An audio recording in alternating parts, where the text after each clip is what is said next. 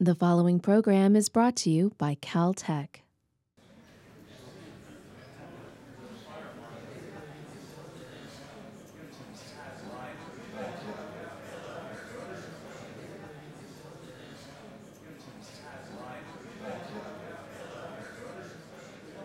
So uh, it's a pleasure to introduce uh, Marco Tantardini. As I mentioned this morning, uh, Marco uh, uh, was part of the initial uh, uh, formulation of this whole proposal that we made uh, to uh, CACI, introduced the, the concept to me and uh, helped uh, contact many of the people who were, who were here. and he's really been entrepreneuring this activity as an independent. He's um, worked in, he's uh, worked at the Planetary Society as a Planetary Society intern. Then he went up to Ames. I don't know what you were up at Ames, but I know I remember we, we worked him up at Ames uh, for a couple of months, and uh, he's gotten his master's uh, in, in, astrodynamics with missions to Lagrange points, and has been working on the whole issue of uh, trajectories that uh, go to the Lagrange points. Uh, and he's, in addition to that, he's an entrepreneur starting a business in uh, jazz radio. Uh, so, uh, uh, but he's not going to talk about that now. He's going to talk about the uh, low energy trajectories to Lagrange points.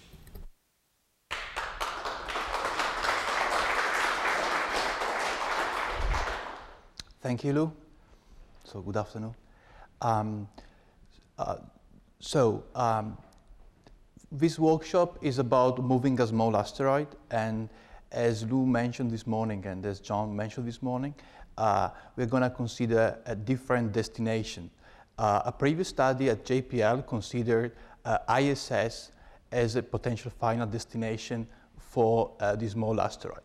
But uh, from tomorrow on, we will discuss other destinations as Lagrange points. Uh, it could be Sun-Earth Lagrange points, and Earth-Moon Lagrange points.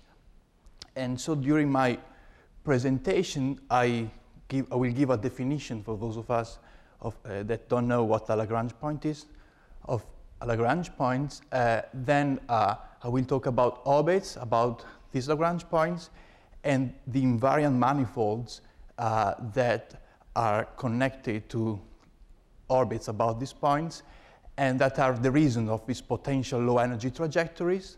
Then I will talk about why moving a small asteroid uh, to a Lagrange point of the Earth-Moon system or of a Sun-Earth system. And we will have a brief overview of missions that have been sent from the Earth to Moon and Sun-Earth Lagrange points. And then uh, I will uh, discuss some ideas that we will discuss from tomorrow on about uh, trying to match pure low thrust as Damon discussed before, with these low energy uh, trajectories.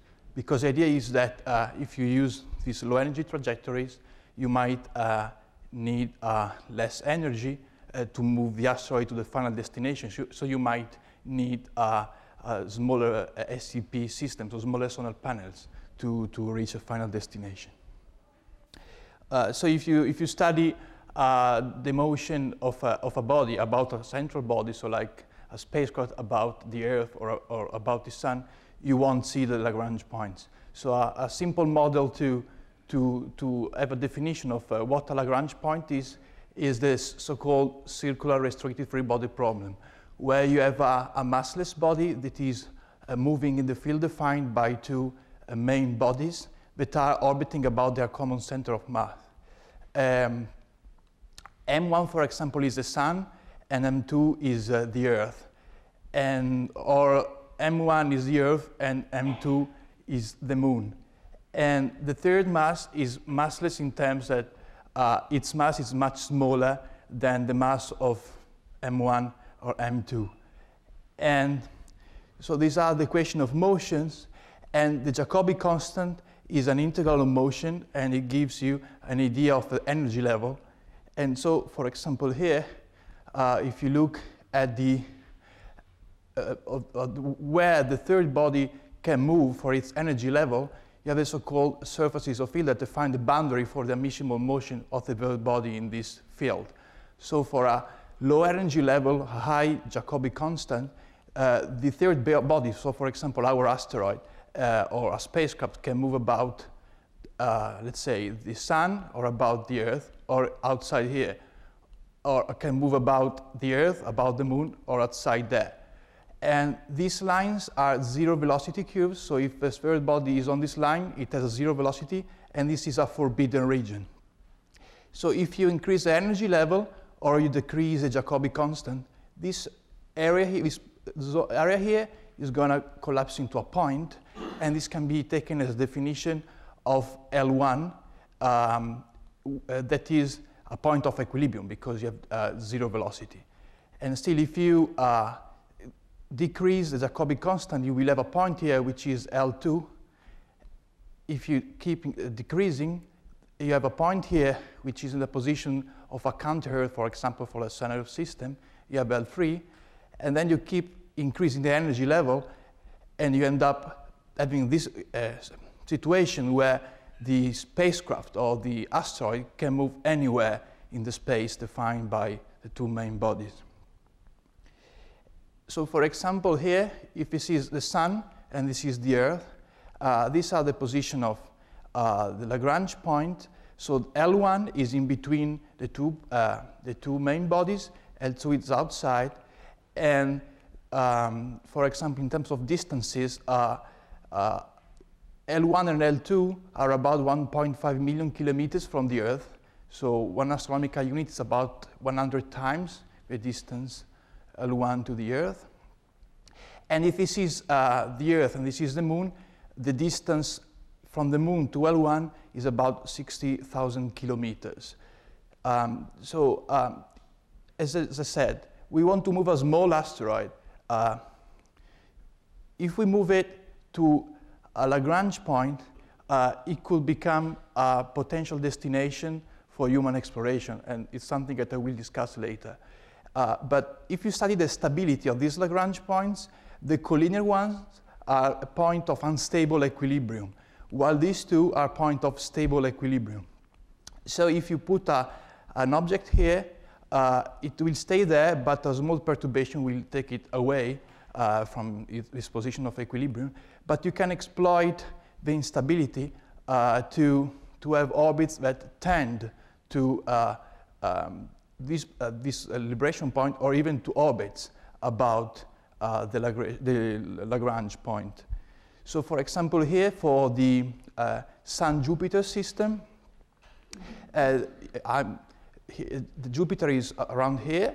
This is the forbidden region for a given energy level and this is uh, an orbit about uh, the L2 uh, uh, point of a Sun-Jupiter system. And so as you, as you, can see here, if your object is in this tube or in that tube, uh, these trajectories tend to the orbit about this Lagrange point. So for example, for our asteroid return mission, if we manage to, to insert this, the asteroid into this tube, then it will go naturally into an orbit about the selected Lagrange point. Uh, this is due to the fact that in the circular restricted body problem, the reference frame is rotating as the smaller uh, um, primary. Uh, and so, for example, here, this uh, system is rotating anti-clockwise. So an orbit here has a distance from the sun which is smaller than the distance uh, than yeah, the distance of, the, um, of Jupiter from the Sun. So this is uh, faster, so it will tend uh, to the orbit here. This has a distance which is uh, bigger, so it, it is lower, it will tend here. And the same here. This is smaller, so it, it's faster, it goes away. And this is bigger, so it's slower, and it goes away. Uh, so why moving uh, an asteroid to a Lagrange point? Uh, well, in terms of trajectory designs, uh, there are three parts. Uh, there's a robotic mission where uh, you, you, you, launch a spacecraft from the Earth and you send it to an asteroid.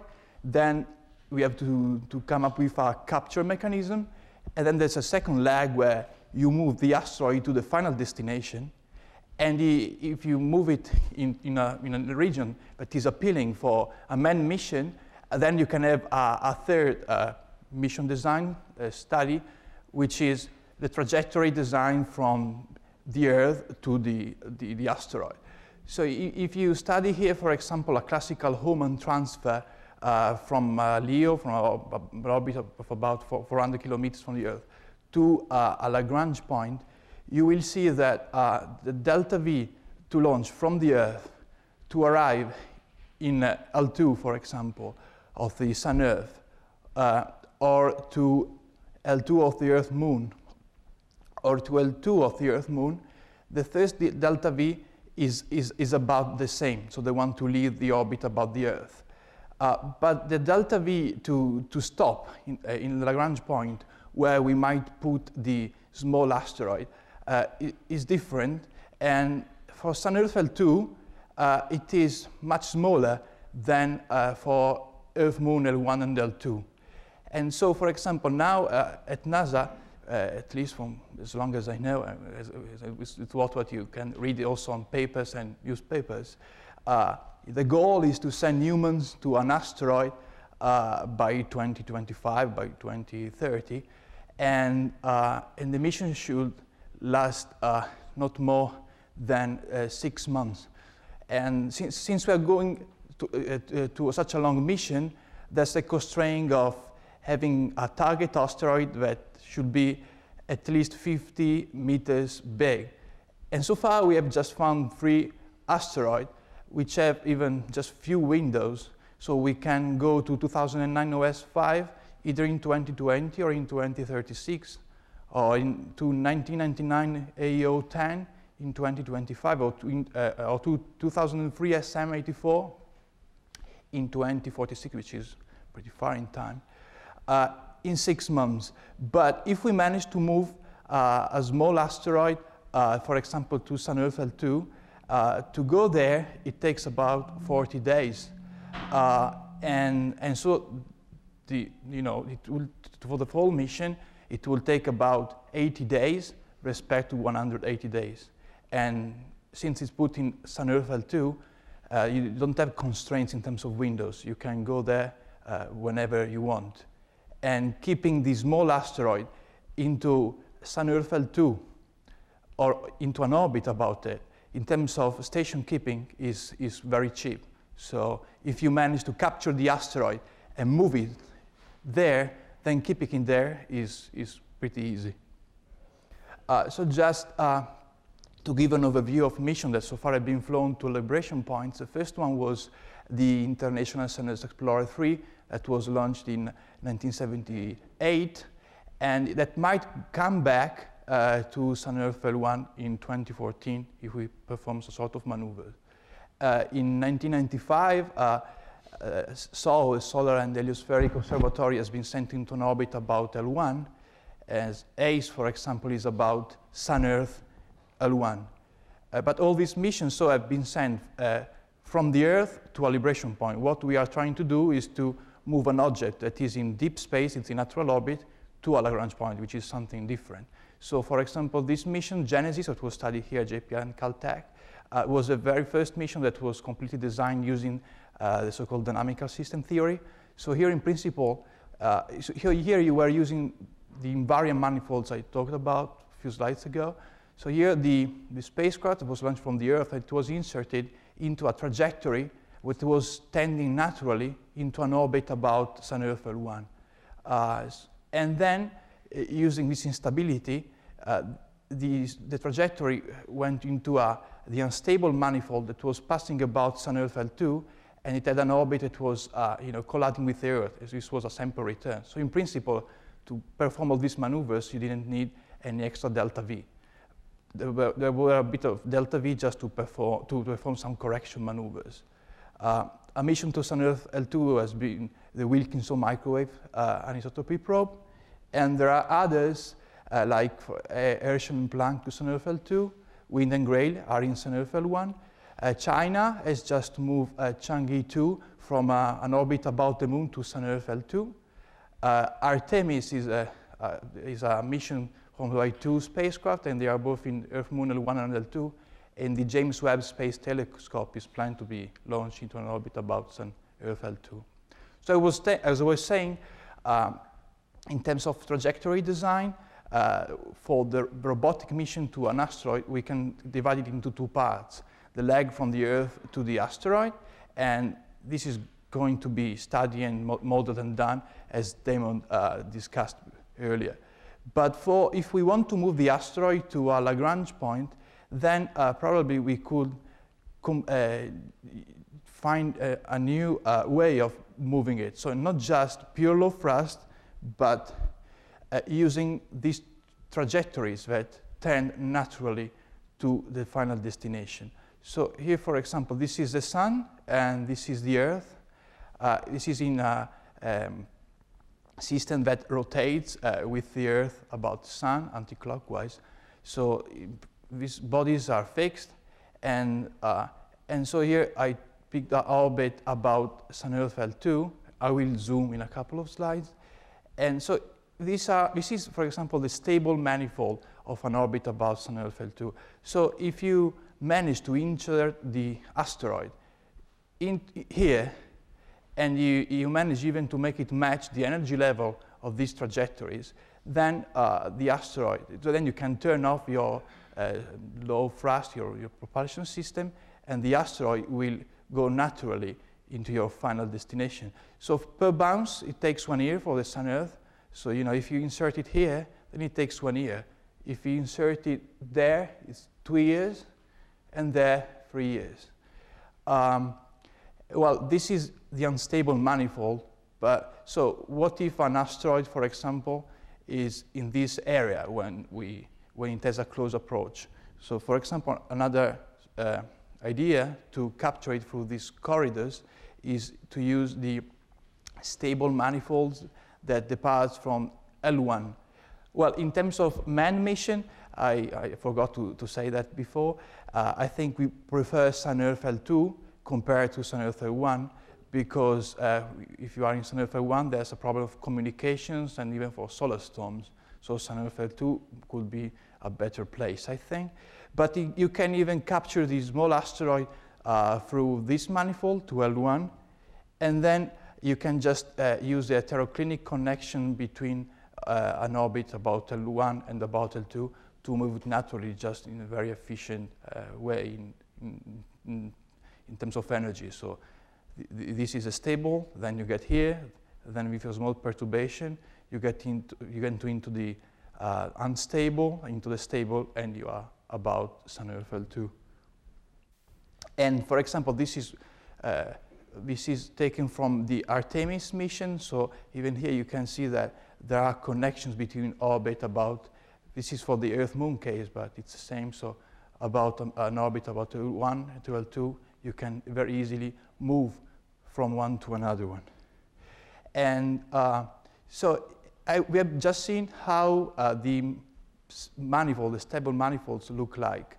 And, and potential targets that we are looking for probably have, as even Don, Don showed this morning, and Damon showed just before me, because I think he was picking this one and 2009 BD, which is in a couple of slides. So the targets that we are looking for have a semi-major axis close to 1, uh, eccentricity close to 0, and an inclination close to, to 0 as well. So, and and the manifolds are, so are here, are very, very close.